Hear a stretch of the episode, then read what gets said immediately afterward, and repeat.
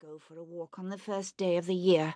The Christmas snow had melted, and rain had been falling since dawn, darkening the shrubbery and muddying the grass, but that would not have stopped my aunt from dispatching us.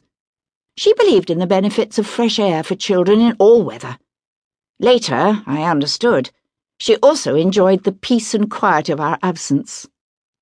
No, the cause of our not walking was my cousin Will, who claimed his cold was too severe to leave the sitting room sofa but not so bad that he couldn't play cards. His sister, Louise, he insisted, must stay behind for a game of racing demon. I overheard these negotiations from the corridor where I loitered, holding my aunt's black shoes, freshly polished, one in each hand. In that case, said my aunt, Veronica and Gemma can walk to the farm to collect the eggs. Oh, must I, Mum? said Veronica. She's such a the door to my uncle's study was only a few feet away across the corridor. Hastily, I opened it, stepped inside, and shut out whatever came next. Not long ago, this room had been the centre of the house, a place brightened by my uncle's energy, made tranquil by his concentration as he worked on his sermons.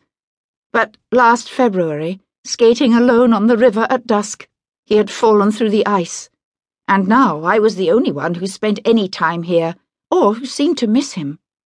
Just inside the door was a pyramid of cardboard boxes, the remains of my aunt's several recent purchases. But beyond the boxes, the room was as he had left it. His pen still lay on the desk beside the sermon he'd been preparing.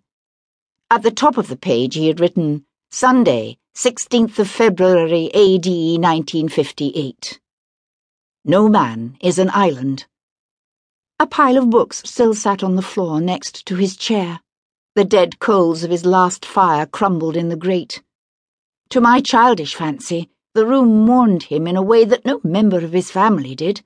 Certainly not my aunt, who dined out two or three times a week, playing bridge for small sums of money, and since the season started, rode to hounds whenever she could. At breakfast that morning, she had said I must no longer call her aunt, but Ma'am, like Betty the housemaid. Setting the shoes on the floor and trying not to imagine how Veronica had finished her sentence, such a copycat, such a moron, I read over my uncle's opening paragraph. We each begin as an island, but we soon build bridges.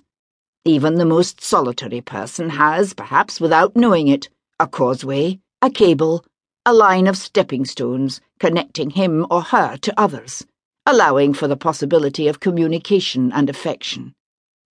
As I read the familiar phrases, I pictured myself as a small verdant island in a grey sea.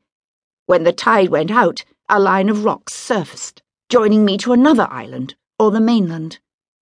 The image bore no relation to my present life. Neither my aunt nor my cousins wanted any connection with me, but I cherished the hope that one day my uncle's words would prove true someone would appear at the other end of the causeway. I stepped over to the bookcase and pulled down one of my favourite books, Birds of the World. Each page showed a bird in its natural habitat. A puffin with its fat, gaudy beak peering out of a burrow, a lyrebird spreading its tail beneath a leafy tree, accompanied by a description. Usually I read curled in the armchair beside the fire, conjuring an imaginary warmth from the cold embers. But today, not wanting to reveal my presence by turning on the light, I settled myself on the window seat.